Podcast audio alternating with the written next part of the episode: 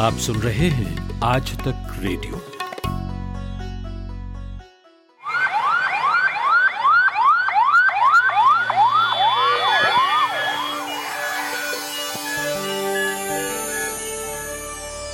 Corona frontliners. मेरे पास 30 मार्च को phone आता है सुबह हॉस्पिटल से कि तब आज आपकी ड्यूटी फॉरन आइसोलेशन वार्ड में लगा दी गई है। वो सीधा ही मुझे नाइट ड्यूटी में बुलाते हैं। वहाँ मैं देखती हूँ कि चारों तरफ़ पेशेंट ही पेशेंट सोए हुए हैं। कोई किसी को ऑक्सीजन लग रही है कोई वॉमिटिंग कर रहा है, कोई क्या कर रहा है। पेशेंटों के सबके मुँह पे मास्क लगे हुए हैं। सारा स्टाफ एक दूसरे से चुप है। एक तरफ़ कोई एक्सरे वाला आ रहा है तो वो भी पूरे उस किट के अंदर एक्सरे कर रहा है पेशेंट के। तो मैं देखकर एकदम से सन्न रह गई, फ़र्स्ट डे से। कोरोना वायरस से लड़ाई में फ्रंटलाइन पर तैनात मेडिकल नर्स बेहद चुनौतीपूर्ण हालात में काम कर रहे हैं। बारह से तेरह घंटे में एक बार भी वॉशरूम नहीं गई क्योंकि मैं घर से ही इस तरीके से प्रिपेयर होके जाती थी मतलब अपने रूम से जहाँ मुझे ठहराया था वहाँ से मैं ऐसे ही प्रिपेयर होके जाती थी कि भाई मुझे अब ये पीपी किट पहनना है तो बारह तेरह घंटे मुझे मतलब मैं पानी ही नहीं पीती थी उन तेरह घंटों में। वो समाज के लिए ढाल बन गए हैं। हम वाल की तरह खड़े हैं। सोसाइटी और इस कोरोना के बीच में हम वाल की तरह खड़े दीवार की तरह खड़े हैं। अगर हम ही यहाँ से इधर उधर होंगे हम ही कमज़ोर पड़ जाएँगे दीवार कमज़ोर पड़ जाएगी तो फिर सोसाइटी को कौन बचाएगा? और अपने परिजनों तक से नहीं मिल पा रहे। वो कहती है कि पापा आपकी ऐसी कौन सी ड्यूटी है जो आप पहले तो रोज घर आ जाते थे आजकल घर ही नहीं आते हो एक महीना हो गया आ जाऊँगा कल आऊँगा कल आऊँगा कल आऊँगा कहते पर आते नहीं हो। हमारे इन कोरोना योद्धाओं ने अपनी भावनाओं को काबू कर अपने आप को कोरोना के खिलाफ लड़ाई में झोंक दिया है। चौदह दिन मैंने ड्यूटी करी तो तब मुझे बच्चों से बहुत दूर रही। मुझे खुद को रोना भी आया कि बच्चों से मिल नहीं पा रही हूँ तो मैं वीडियो कॉल के ज़रिए उनसे बात कर लेती थी। पर बच्चे भी वो लगा जैसे कि मेरे ही बच्चे मुझसे ही दूर हो गए। फीलिंग्स तो आती हैं आखिर माँ तो माँ ही होती है ना। आप सुन रहे हैं आज तक रेडियो। मैं हूँ पूनम कौशल और ये है कोरोना फ्रंटलाइनर्स का नया एपिसोड जिसमें आज हम आपको मिलवा रहे हैं अस्पतालों में मरीजों की देखभाल कर रहे स्वास्थ्य कर्मियों से। हमारे साथ हैं। मेरा नाम उर्वशी गोस्वामी है और मैं राजस्थान के भीलवाड़ा भीलवाड़ा ज़िले के महात्मा गांधी चिकित्सालय में स्टाफ नर्स के पद पर कार्यरत हूँ। और मैं घनश्याम शर्मा मेल नर्स के पद पर हूँ मेडिकल कॉलेज बिलवाड़ा में। कोरोना आइसोलेशन वार्ड में कार्यरत हूँ। कोरोना वायरस के आइसोलेशन वार्ड में मरीजों की देखभाल के लिए तीमारदार नहीं होते हैं। ऐसे में नर्स ही उनका एकमात्र सहारा होती है उर्वशी बताती हैं। आइसोलेशन वार्ड के पास न तो कोई पेशेंट के अटेंडर आते हैं नहीं जाते हैं। और पेशेंट जो भी हैं उनकी जो भी प्रतिक्रियाएँ, उन पर सबको हमको ही सब काम करना पड़ता है मतलब। उनको टाइम से टाइम खाना देना, चाय, बिस्किट देना, और उनके पेशेंट की पल्स और पल्स रेट उनका एस पी ओ टू सब बार बार जैसे हर छः छः घंटे में हम चेक करते ही रहते हैं, और बीच में किसी को प्रॉब्लम है तो उसको ऑक्सीजन भी लगा देते हैं, और उनके पल्स और बीपी वगैरह, ये हम हर मतलब कि दो दो घंटे में हम नोट करके उसका एक टेम्परेचर चार्ट बना रखा है, वो उसको हम नोट करते रहते हैं। तो पेशेंट को भी लगता है कि चलो हमारा अच्छे से ध्यान रख रहे हैं ये लोग और इलाज अच्छे से हो रहा है। और पेशेंट को भी हम बार बार ये कहते हैं कि भाई आप यहाँ आए हो तो अब आ ही गए हो, कोरोना हो ही गया तो कोई बात नहीं, लेकिन ठीक होकर जाओगे आप। इस तरीके से उनका मतलब आत्मबल बढ़ाते हैं हम। नर्स सिर्फ़ मरीजों की सेहत का ही ध्यान नहीं रखते, बल्कि उन्हें मानसिक रूप से भी मज़बूत रखते हैं। घनश्याम शर्मा बताते हैं। मैम, ऐसा है कि उनकी जो मनोस्थिति है, वो हम समझ सकते हैं। क्योंकि अभी जैसे बीमारी नहीं है तो मेन वो भय है। उनके अंदर जो डर है तो हमारा मेन काम है उसके, उसको जो सिम्टोमेटिक ट्रीटमेंट है, वो तो करना ही करना है। पर उसके साथ में उसके मन में जो डर है, वो निकालना है कि इससे कुछ नहीं होता है। मेन ये है कि भाई बढ़िया से खाओ, पियो और थोड़ा इम्यूनिटी बढ़ेगी, थोड़ी पॉजिटिविटी आएगी। तो अपने आप ये वायरस है जो इसका कोई इलाज तो अभी तक कोई ढूंढ नहीं पाया है, चल रहा है प्रयास, पर वैसे इसमें अगर इम्यूनिटी सही है तो बॉडी अपने आप कर रिकवर कर लेती है वो वापस एंटीबॉडी बना के।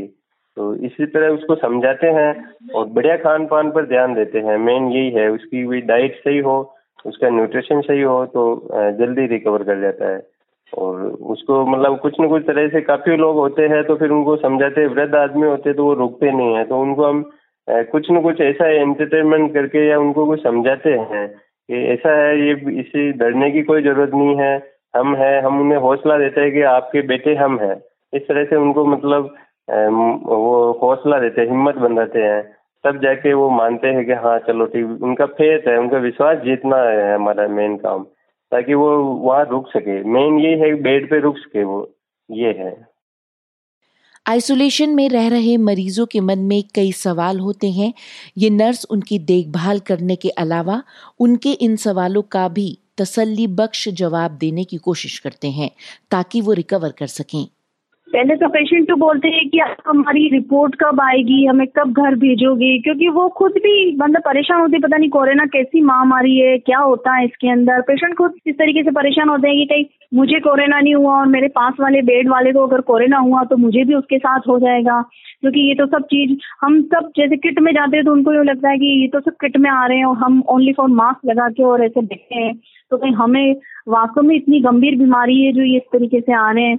पेशेंट कंप्लेन भी करते हैं कि भाई जैसे आप हमें बार बार मतलब ये देख रहे हो चेक कर रहे हो तो वाकई हम हमें कोई बीमारी है क्या यूँ? क्योंकि इसमें कोरोना में क्या होता है कि जैसे पेशेंट जिसको बहुत ज़्यादा इसकी फ़र्स्ट सेकंड थर्ड ऐसे स्टेजेस होती है, इसमें जिसके मतलब इन्फेक्शन शुरू ही हुआ होता है तो उसको इतना पता नहीं चलता, लेकिन इसके सेकंड थर्ड इसमें स्टेज में चला जाता है तो उसको पता चलता है, मुझे सांस लेने में दिक्कत आती है।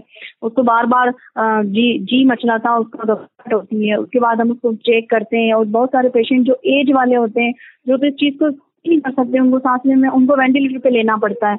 उनको देखना पड़ता है बार बार उनका टेम्परेचर वगैरह मॉनिटरिंग करनी पड़ती है उनको पेशेंट को। तो उन, वो भी, वो पेशेंट यूँ सोचते हैं कि चलो, मैडम, आप हमारी कब रिपोर्ट आएगी और कब हमारी छुट्टी होगी? कब आप हमें घर भेजोगे? तो उनको ये बताना पड़ता है कि अब आप यहाँ आए हो तो निश्चिंत रहो, पूरी तरीके से ठीक होके ही जाओगे। अगर आप किसी पेशेंट का जैसे फ़र्स्ट टेस्ट पॉजिटिव आया है और पॉजिटिव वाले के साथ दूसरे भी रहे हुए हैं तो वो सस्पेक्टेड के तौर पे वो भी एडमिट होते ही हैं। तो सब पेशेंटों की वो जो सैंपल जाते हैं, उनकी रिपोर्ट के हिसाब से हम उनको कहते हैं कि भैया देखो, आज आपकी रिपोर्ट अगर नेगेटिव आई है तो अगले दो टेस्ट और होंगे। वो अगर आपके नेगेटिव आ जाएँगे तो आपको छुट्टी करके आपके घर पर भेज देंगे। और आपको वहीं पे होम क्वारंटाइन में किस किस तरीके से आप आपको ध्यान रखना है, कैसे अलग कमरे में रहना है, वो सारी चीज़ें हम उनको बताते रहते हैं। कोई पेशेंट परेशान भी हो जाता है तो वो किसी और से तो कुछ कह नहीं पाता है, वो हमसे ही कहता है, जो भी प्रॉब्लम है वो हमसे ही। क्योंकि उनके पास मोबाइल होते हैं तो वो घर पर बात कर लेते हैं, लेकिन वो बात हम उनकी नहीं सुन पाते हैं तो वो हमसे ही आके पूछते हैं तो हम उन्हें यही कहते हैं कि आप परेशान मत हो आप निश्चित तौर पर ठीक हो गए जाओगे। जैसे कि अब तक पहले भी दो तीन पेशेंट इस तरह से ठीक हुए हैं कई जगह तो हम उन्हें सांत्वना देते हैं कि भाई आप ठीक हो जाओगे। अस्पतालों के आइसोलेशन वार्ड में कई बच्चे भी होते हैं जो बिल्कुल अकेले होते हैं। घनश्याम बताते हैं कि बच्चों का खास ख्याल रखना होता है। जैसे पाँच साल का बच्चा है तो वो भी अपने साथ कुछ किसी को रख नहीं सकते हैं। ये है। तो वो थोड़ा सा उसकी याद आती है घर वालों की तो वो थोड़ा परेशान रहता है। पर हम उनको कैसे भी इंटरटेनमेंट करके या कुछ भी ऐसे समझा के मना के उसको दुलार के पुचकार के मतलब खाना खिलाते हैं उसको होम जैसे वो घर पे है वैसा उन, उनको माहौल देने का प्रयास करते हैं। और फिर बच्चा धीरे धीरे वो सेट हो जाता है। जैसे एक बच्चे ने डिमांड की कि मेरे कुछ खिलौने वगैरह या यू वो लाओ तो वो तो अभी हम यहाँ यहाँ से बाहर नहीं जा पाते हैं तो ये पॉसिबल नहीं था। तो फिर हमने वहीं से एक पेपर लिया ड्राइंग के लिए ड्राइंग बनाने के लिए। और वो हमारा जो स्केच पेन था उसमें, उसने बहुत अच्छी पेंटिंग बनाई थी। उसमें मतलब स्टे होम स्टे हेल्दी की एक शानदार पेंटिंग बनाई थी। एक बच्ची थी, गुड़िया, गुंजन, उसमें। बच्चों को तो हम संभाल ही रहे हैं, विशेष ध्यान रख रहे हैं उनका और। कोरोना वायरस वार्ड में काम कर रहे नर्स को हर वक्त पीपीई किट पहननी होती है, जिससे काम करना और ज़्यादा मुश्किल हो जाता है। उर्वशी बताती हैं कि वो 12 घंटे की ड्यूटी बिना टॉयलेट जाए करती हैं। पीपीई किट में क्या है कि नीचे पैर के सॉक्स अलग होते हैं, उसमें हमने और जूते पहने हुए होते हैं, फिर अंदर ड्रेस अलग, और उसके ऊपर वो इतना मोटा सा पीपीई किट पहनते हैं। फिर अंदर एक गाउन भी होती है कि पीपी किट के अंदर हॉस्पिटल की, वो पहननी पड़ती है। उसके बाद ऊपर मास्क लगाना पड़ता है। उसके बाद 95 मास्क और लगाते हैं उसके ऊपर हम। और उसके बाद आँखों के ऊपर चश्मा लगाते हैं। सिर पर पूरी कैप होती है। तो पीपी किट में मतलब हमको जब तक मेरी ड्यूटी है, जैसे मैंने अक्सर, मैंने मतलब सात दिन की फ़र्स्ट बार जब शुरू ही हुआ था बीस मार्च से भिलवाड़ा में, तब तो मैंने लगातार नाइट ड्यूटी की थी। तब मुझे ध्यान है कि मैंने बारह घंटे की इस ड्यूटी के अंदर लगभग तेरह घंटे हो ही जाते थे मैं, बारह से तेरह घंटे तो उसके अंदर मैंने पीपी किट एक बार भी नहीं खोला। ये कंडीशन रही कि पीपी किट नीचे पैरों से पहनकर और फिर ऊपर की तरफ़ पहनना पड़ता है तो लेडीज़ को तो काफ़ी दिक्कत आती है उसमें, क्योंकि वो न तो उसमें टॉयलेट वगैरह जा सकते हैं, क्योंकि बाहर तो पीपी किट से संक्रमण होता ही है। पूरा अगर खोल के और फिर टॉयलेट जाए तो नया पीपी किट पहनना पड़ता है। मेरी नाइट ड्यूटी सात दिन की रही तो मैंने बारह से तेरह घंटे में, मुझे अच्छी तरह याद है कि मैं एक बार भी वॉशरूम नहीं गई, क्योंकि मैं घर से ही इस तरीके से प्रिपेयर होके जाती थी मतलब अपने रूम से जहाँ मुझे ठहराया था, वहाँ से मैं ऐसे ही प्रिपेयर होकर जाती थी कि भाई मुझे अब ये पीपी किट पहनना है तो बारह तेरह घंटे मुझे मतलब मैं पानी ही नहीं पीती थी उन तेरह घंटों में। इतनी मतलब ड्यूटी में मैंने सावधानी बरती क्योंकि अगर मैं उसे खोलूँगी तो कैसे क्या खोलूँगी? और फिर फिर उसके अंदर ये है कि जैसे अपन वही मतलब उसको खोल के और थोड़ा रिलैक्सेशन भी नहीं ले सकते क्योंकि पेशेंट बार बार कंप्लेन करते हैं तो फिर वो तो पहना ही रखना पड़ता है और मास्क वगैरह और कंप्लीट डबल डबल ग्लव्स और सब कंप्लीट उसमें गर्मी तो काफ़ी लगती है और उसकी वजह से मेरे तो हाथ पैर पे दाने वगैरह भी हो ही गए थे इससे तो उसमें परेशानी तो है मैडम, लेकिन हमने पहना है ये। इसके अलावा बढ़ता तापमान भी काम को और मुश्किल कर रहा है। मैडम, बहुत मुश्किल है, पर अभी उसमें रहना ही ज़रूरी है। मेन उपाय ही प्रोटेक्शन है इसमें। तो हमारे को तो रहना ही है। अभी टेम्परेचर भी जैसे चालीस पैंतालीस डिग्री वो जा रहा है सेंटीग्रेड तो अभी उसमें और पसीना ज़्यादा आता है। तो जब कपड़े खोलते हैं तो पूरे पसीने से तरबतर रहते हैं। पर जो भी है, हम ये सोचते हैं कि भाई, जो भी कर रहे हैं, हम देश के लिए कर रहे हैं, मानव सेवा के लिए कर रहे हैं, और हमारा जीवन उन्हीं को समर्पित है। अपने आप को कोरोना वायरस से बचाने के लिए मेडिकल स्टाफ मलेरिया की दवा हाइड्रोक्सी क्लोरोक्वीन का नियमित सेवन करता है। हमने जैसे सात दिन ड्यूटी करी तो फ़र्स्ट सेकंड डे से हमें हमारे जो अधिकारी हैं, उन्होंने हमें हाइड्रोक्सी क्लोरोक्वीन की टेबलेट हमको देनी शुरू कर दी थी। तो हमने 200-200 एमजी की टेबलेट सुबह शाम सुबह शाम देकर और ऐसे सात दिन ली उसके बाद सात दिन नेक्स्ट सात दिन बाद वापस टेबलेट ली। ऐसे लगभग मेरा चल ही रहा है कि हमें हाइड्रोक्सीक्लोरोक्वीन की टेबलेट अपने ऑफ़िस से जाकर और अपना नाम लिखवा कर और वहाँ से लेनी है और खुद जाकर मतलब लेनी कि हम आइसोलेशन वार्ड में ड्यूटी कर रहे हैं। उन्होंने हमें बोलना है कि भाई आप ये ले, लेंगे। तो इस दरमियान कोई प्रॉब्लम भी हो तो इस इस ये टेबलेट काफ़ी इफ़ेक्टिव है तो इससे अपने को बचाव मिलता है। तो हम ये ले रहे हैं मेडिकेशन के तौर पर। तमाम सावधानियों के बावजूद मेडिकल स्टाफ कोरोना वायरस संक्रमण की चपेट में आ रहे हैं। भारत में अब तक करीब 500 नर्स और डॉक्टर संक्रमित हो चुके हैं। ऐसे में कोरोना वार्ड में काम कर रहे मेडिकल स्टाफ के मन में भी डर होता है। मैडम, जब मैं कोरोना वार्ड में जाती हूँ तो सबसे पहले तो मुझे यूँ लगता है कि ये मेरी एक ड्यूटी है और मुझे करनी ही है। अब भगवान ने मुझे अगर मौका दिया है, इतना बड़ा पूरे जिससे पूरा वर्ल्ड जूझ रहा है जिस बीमारी से। और इतनी वैश्विक महामारी है, इसके अंदर जब मोदी जी खुद कह रहे हैं कि हमें मतलब स्वास्थ्य कर्मियों को और सबको इतना वो कर रहे हैं सपोर्ट की, ये बहुत काम कर रहे हैं तो वास्तव में वो वाली फीलिंग ही आती है कि हम वहाँ जा रहे हैं तो एक सैनिक की भांति हमें लगता है कि अब हम चले गए हैं हॉस्पिटल और अब हमें हमारा काम पूरी तरीके से करना है।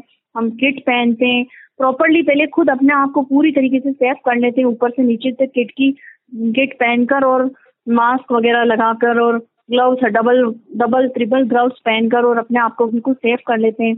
उसके बाद सैनिटाइजर अपने पास ही रखते हैं। किसी भी चीज़ को छूने के बाद हम सैनिटाइज करते रहते हैं। और दिमाग में यूँ लगता तो है डर कि देखो अपने भी दो बच्चे हैं और घर परिवार है, लेकिन अब इस ड्यूटी पे लगा ही दिया है तो अब ड्यूटी तो करनी ही पड़ेगी। और फिर इतनी बड़ी बीमारी है तो इसके अंदर डर लगते हुए भी पहले अपना कर्तव्य नज़र आता है। वही कोरोना योद्धा घनश्याम कहते हैं कि अब डर उनके दिल से निकल गया है। शुरू में मैडम डर था पर अब हमारे क्या डर से आगे की सिचुएशन हो गई है। डर हम भूल गए हैं। हमारे एक जज्बा है। एक वो हम ऐसे मानते हैं कि सीमा पे जैसे जवान खड़ा है वैसे हम यहाँ पे खड़े हुए हैं। उनके पास प्रोटेक्शन के लिए जो रहते हैं वही हमारे पास है। ये है कि वो दिखते हुए दुश्मन से लड़ रहे हैं, हम अदृश्य दुश्मन से लड़ रहे हैं। पर हमारी फीलिंग है, वो सीमा पे जो जवान खड़ा है, वो वाली फीलिंग ही है। कोरोना फ्रंटलाइनर्स सिर्फ़ अपनी ड्यूटी ही नहीं निभा रहे, बल्कि मानवीय रिश्ते भी बना रहे हैं। घनश्याम ने अपनी बेटी के लिए खरीदे कपड़े, अस्पताल में भर्ती उस बच्ची को दे दिए, जिसकी देखभाल करने वाला कोई नहीं था। एक मैडम एक बात बताता हूँ, मैं, हमारे वार्ड के अंदर एक छोटी सी बच्ची आई थी मतलब उसके कोई अटेंडर नहीं थे तो वो बाल स्वास्थ्य, बाल कल्याण समिति के माध्यम से आई थी वो बच्ची तो मतलब वो हमारे को ऐसा लगा कि जैसे हमारी ही बेटी है वो, हमारा उसके साथ इमोशनल अटैचमेंट हो गया। मेरी बच्ची के लिए मैं एक नई ड्रेस लाया हुआ था तो मैंने उस बच्ची को गिफ्ट कर दी वो चीज़। तो हमारे ऐसा कुछ नहीं है हम मतलब अलग ही फीलिंग है। इसमें काम करना हम ये समझते हैं कि हम देश सेवा कर रहे हैं। उर्वशी चौदह दिन ड्यूटी करती हैं और फिर इतने ही दिन क्वारंटीन में रहती हैं। संक्रमण के खतरे की वजह से वो अपने परिजनों से नहीं मिल पाती। मैडम मेरी फैमिली में मेरे दो बच्चे हैं दो लड़कियाँ हैं। एक ग्यारह साल की है और एक पाँच साल की छोटी बच्ची है। और एक मेरे हस्बैंड और हम चार जने हैं। और हमारी जॉइंट फैमिली है तो हम उसी में ही अलग रहते हैं। और मेरे सास, ससुर और जेठ जेठानी ये भी है उसी मकान के अंदर। तो सबको डर तो रहता ही है, क्योंकि मैं, मेरे सासू जी भी मुझे कई बार बुलाते हैं कि आप आओ आओ। तो मैं नहीं जाती हूँ, क्योंकि मैं उनसे पहले कह देती हूँ कि भाई मेरी कोरोना आइसोलेशन वार्ड में ड्यूटी लगी है। साठ साल से ऊपर व्यक्तियों के पास आना जाना नहीं है। और बच्चों को मैंने वैसे भी समझा ही रखा है कि बच्चों, बच्चे अगर मतलब जिद भी कर दे मेरे पास आने की तो मैं अपने पतिदेव को कह देती हूँ। उर्वशी कहती है कि उस मुश्किल काम को उनके पति के सपोर्ट ने आसान कर दिया। वो हर तरीके से मुझे सपोर्ट कर रहे हैं। उन्होंने जिस दिन फ़र्स्ट दिन ड्यूटी लगी थी तब मेरे साथ और भी लेडीज़ की लगी थी लेकिन उन्होंने कोई भी तर्क वितर्क देके उनकी ड्यूटी हटवा दी थी। और यहाँ भिलवाड़ा में सबसे पहले ड्यूटी लेडीज़ में मेरी लगी। तो मैंने इन, इन्होंने मुझे कहा कि डर मत तू ड्यूटी जा तू कर तू देख एक बार तुझे पता चल जाएगा कैसे क्या करना है। तो उन्होंने मुझे कहा और उस वजह से मैंने ड्यूटी लगातार कंटिन्यू रखी और इसमें ये करना पड़ता है कि मैं हॉस्पिटल से आ, मैं जैसे जब तक मैंने ड्यूटी करी वैसे तो मैं वहीं रही हॉस्पिटल के अंदर ही हमें एक अलग से क्वार्टर में कमरे दे दिए गए थे वहीं रही थी। इनका फ़ोन आ जाता कोई भी चीज़ चाहिए थी ये लेके आ जाते थे। बाकी घर पर जब चौदह दिन के होम क्वारंटाइन में आई थी तब इन्होंने मुझे मतलब मैं अलग ही रूम में रही थी और इन्होंने मुझे अलग से बच्चों को मेरे रूम में आने आने जाने नहीं दिया। मैंने पूरा एहतियात बरता, जैसे मास्क वगैरह लगाना और बच्चों को, बच्चों से दूर रहना, बड़े बूढ़ों से दूर रहना और खाना वाना भी मेरे पतिदेव ही बनाते थे और उन्होंने पूरा सपोर्ट किया कि नहीं नहीं, ये मौका हमें दिया है। हम तो हमें उसको पूरी तरीके से निभाना है। क्योंकि इस, इससे शायद हो सके कि हम कितने लोगों की जान बचा सकें। तो हम अगर इसमें एहतियात बरत लेंगे तो उसमें हमें कोई फ़र्क नहीं पड़ जाएगा। इसलिए मैडम, मेरे परिवार का तो मुझे फुल सपोर्ट मिला कि आप कोरोना वार्ड में ड्यूटी करो कोई दिक्कत नहीं। बल्कि उल्टा और लोग मुझसे जानकारी लेते थे कि फ़ोन कर करके मुझे पूछते थे कि देखो इसमें कोरोना के अंदर हमें क्या एहतियात बरतना चाहिए? कोई कहीं से कर रहा है, कोई कहाँ से फ़ोन कर रहा है? सब मुझे मेरे पीयर से इधर उधर से सब फ़ोन कर करके मुझे पूछते थे कि कोरोना इन्फेक्शन में क्या चल रहा है, क्या नहीं चल रहा है? हम बाहर की चीज़ें लाएँ, नहीं लाएँ, सब्ज़ियाँ लें, नहीं लें, हर छोटी मोटी चीज़ के लिए मुझे पूछते थे और पता करते थे कि हमें कैसे एहतियात बरतना है। परिवार का साथ इस लड़ाई में कोरोना योद्धाओं को मजबूती देता है लेकिन उन्हें चिंता भी सताए रहती है। हमारी फैमिली मैडम मम्मी पापा है एक भाई है दो सिस्टर है और दो छोटे बच्चे हैं पत्नी है। उनको डर रहता है मम्मी का फ़ोन रोज फ़ोन आता है कि भाई कैसा है क्या चल रहा है कोरोना का? ध्यान रखना। बच्चे भी वीडियो कॉलिंग करते ही है वाइफ भी करती है सिस्टर वगैरह का फ़ोन आता है तो वो सब चिंतित है कि इसका कोई ट्रीटमेंट नहीं है तो तू अपना ध्यान रखना पर हमारे यहाँ सेफ्टी के लिए पूरे पीपी किट है सारी सुविधाएँ हैं वो सारा सैनिटाइजर वगैरह सब सुविधाएँ हैं या कोई दिक्कत नहीं है वैसे सेफ्टी का पूरा ध्यान रखते हैं हम लोग। घनश्याम कहते हैं कि वो अपने परिजनों को समझाने की कोशिश करते हैं। उनको हम समझाते हैं कि हमारी पूरी प्रोटेक्शन है सब बात बताते हैं कि भाई, अब कोरोना है, अब चल रहा है, हमारी कर्तव्य है, उसको निभाना ज़रूरी है। मैं मैं एक बात और बताऊँ, मैं शुरू से आर्मी में जाना चाहता था और मेरी इच्छा है कि मेरे बच्चे भी एक लड़का, एक लड़की है तो दोनों में से एक आर्मी ज़रूर जाए। ये है। तो वो जज्बा है, बस, देश सेवा करनी है और तो उसके लिए सब कुछ वो है, छोड़ना ही है। अपनी ड्यूटी की वजह से परिवार से दूर हमारे कोरोना फ्रंटलाइनर्स अपने कर्तव्य को ही पहली प्राथमिकता देते हैं। याद तो मैम आती है, बहुत मिस करते हैं उनको। पर अब क्या करें, मजबूरी है कि भाई करना ही है, इसको हराना ही है कोरोना को।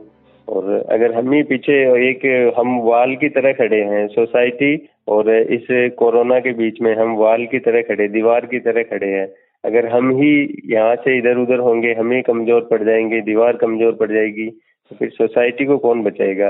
और सोसाइटी में हमारे बच्चे भी हैं, हमारे परिवार भी है तो हमें यहीं डट के लड़ना है, यहीं इसको हराना है, यहीं कोरोना को रोकना है, ताकि ये सोसाइटी में नहीं जाए, हमारे परिवार और फैमिली तक भी नहीं जाए। ये है तो हम दीवार बन के यहीं लड़ेंगे, यहीं यहीं हराएँगे इसको। ये है हमारा। घनश्याम की मासूम बेटी उनसे पूछती रहती है कि वो घर क्यों नहीं आ पा रहे। हाँ वो कहती है कि, पापा, आपकी ऐसी कौन सी ड्यूटी है जो आप पहले तो रोज घर आ जाते थे, आजकल घर ही नहीं आते हो। एक महीना हो गया आ जाऊँगा कल आऊँगा कल आऊँगा कल आऊँगा, कहते पर आते नहीं हो। तो हमारे को तो यूँ पागल बनाते हो। आप ऐसी कौन सी ड्यूटी कर रहे हो? अब वो समझते नहीं कि कोरोना क्या चीज़ है, वो है। तो उस हिसाब से वो रोज शिकायतें करती है पर वह सुन लेते हैं, फिर उनको कोई बहाना बना देते हैं कि कल आ रहे हैं, ये लाएँगे, वो करेंगे। क्या करो अब, रहना ये है। कोरोना वायरस से लड़ाई जारी है। भारत ने इस लड़ाई में बहुत हद तक कामयाबी हासिल की है और इसमें सबसे बड़ा योगदान सरकारी अस्पतालों में काम कर रहे मेडिकल स्टाफ का ही है, जिन्होंने वायरस और समाज के बीच अपने आप को खड़ा कर दिया है। उर्वशी बताती हैं कि जब मरीज़ डिस्चार्ज होकर जाते हैं तो वो उन्हें सख्त हिदायत देती हैं ताकि वायरस को फैलने से रोका जा सके। तो मैंने लगभग पंद्रह पेशेंट को डिस्चार्ज कराया था मेरी ड्यूटी के अंदर। तो मैंने पंद्रह ही पेशेंट को एक लाइन में खड़ा कर दिया उनके मेरे साथ पिक भी लिए मैंने। और ताकि मेरी यादगार रहे, निशानी रहे कि मैंने इन पेशेंट को कुछ इंस्ट्रक्शन दिए हैं। तो उन पेशेंट को मैंने ये बताया कि भैया देखो, आप यहाँ से जा रहे हो, लेकिन आप ये समझो कि हम यहाँ से ठीक होके जा रहे हैं और हमें घर पर कुछ नियम जो मैं बता रही हूँ, उनका ध्यान पूरी तरीके से रखना है। पेशेंट को हम सेट कहते थे कि भाई आपको अलग से अपने रूम में रहना है। और बाथरूम में जब आप नहाने जाएँ तो बाथरूम को प्रॉपरली क्लीन करके अपने कपड़े खुद धोकर छत पर सुखाने हैं आपको। और आपको अपने हाथ, अपने पास सैनिटाइजर रखने किसी भी चीज़ को छुओ तो अपने हाथों को बार बार सैनिटाइज करना है, मुँह पे मास्क बाँध के रखना है। और चौदह दिन के इस सफ़र के अंदर आपको बच्चों से और बड़े बूढ़ों से दूर रहना है। जहाँ तक हो सके पूरी कोशिश करनी है कि आप जब किसी के संपर्क में भी आए, जैसे कोई एक व्यक्ति भी आपको बार बार खाना देने आए, पानी देने आए तो कम से कम आप उस समय अपने मुँह पर मास्क ज़रूर लगा कर रखें। अपनी बेडशीट वगैरह, ये सब आपको अलग रखनी है। क्योंकि चौदह दिन में हो सकता है अभी आप यहाँ से ठीक होके जा रहे हो। कोई भी कॉम्प्लिकेसी आ जाए घर पर जैसे कोई वापस आपको कोई प्रॉब्लम हो फिर हॉस्पिटल लाना पड़े तो आपके घर परिवार में ये मतलब ये संक्रमण न फैले। इसलिए आपको चौदह दिन ये एहतियात बरतना है पूरी तरीके से। इस सब के बावजूद कुछ लोग हैं जो मेडिकल स्टाफ पर सवाल उठाते हैं। उर्वशी का ऐसे लोगों से कहना है कि वो उनका काम देखें। मेरा उनको ये सुझाव है कि आप हम सब लोगों को कॉपरेट करें। क्योंकि इतनी बड़ी वैश्विक महामारी है, जिसके अंदर प्रत्येक स्वास्थ्य कर्मी एक सैनिक की बात ही हॉस्पिटल में काम कर रहा है और एक जो सफ़ाई कर्मी है, वो आप लोगों की सुरक्षा के लिए दिन रात लगे हुए हैं, जो उन वेस्ट सामानों को उठाकर बाँध कर और ले जाते हैं। तो संक्रमण के खतरे में सभी है वहाँ पर। वो, उन सबको मैं खुद भी मानती हूँ कि वो वाकई कोई काम कर रहे हैं। इतनी बड़ी बीमारी के अंदर किसी व्यक्ति ने मना नहीं किया कि नहीं नहीं, हमारी ड्यूटी यहाँ लगी है तो हम नहीं आए, हम काम नहीं करें। सैनिटाइजर करने वाला आता है, वो भी पूरी तरीके से सैनिटाइज करता है हर चीज़ को। तो हर व्यक्ति काम कर रहा है, लेकिन जो लोग आरोप लगाते हैं, उनको ये है कि पहले आप हमारे काम को देखो तो सही, कितना कितना काम है। ऐसे समय में जहाँ सिर्फ़ सरकारी हॉस्पिटल के अंदर ही ये कोरोना का काम चल रहा है, सबसे बड़ी बात कोई प्राइवेट हॉस्पिटल इसमें आगे नहीं आ रहा है।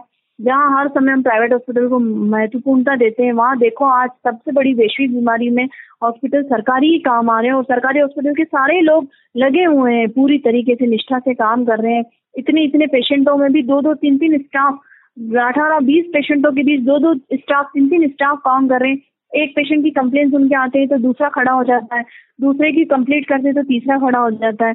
तो उन लोगों को ये सोचना चाहिए कि ये हम हम जिस बीमारी से जूझ रहे हैं, उससे ये हमारी दिन रात मदद कर रहे हैं तो हमें भी इनको कॉपरेट करना चाहिए।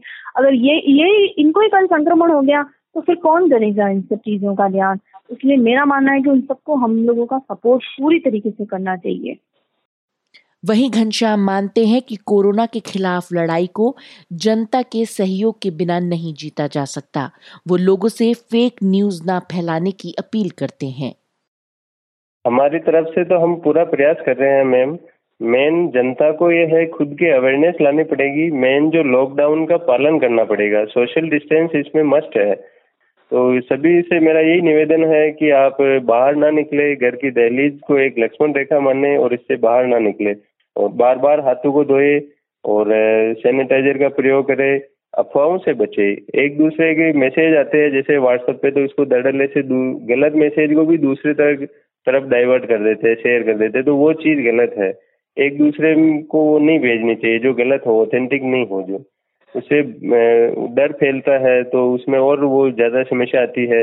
या बहुत सारी अफवाहें जगह जगह अभी जो कुछ सुनने में आती है तो पीड़ादायक ऐसी चीज़ें हैं कि जैसे हमारे कोरोना वॉरियर्स या हमारे नर्सिंग के डॉक्टर्स पे या पुलिस वालों पे जो हमले हो रहे हैं तो ये सब, ये अफवाहों की वजह से ये समस्याएँ आ रही है।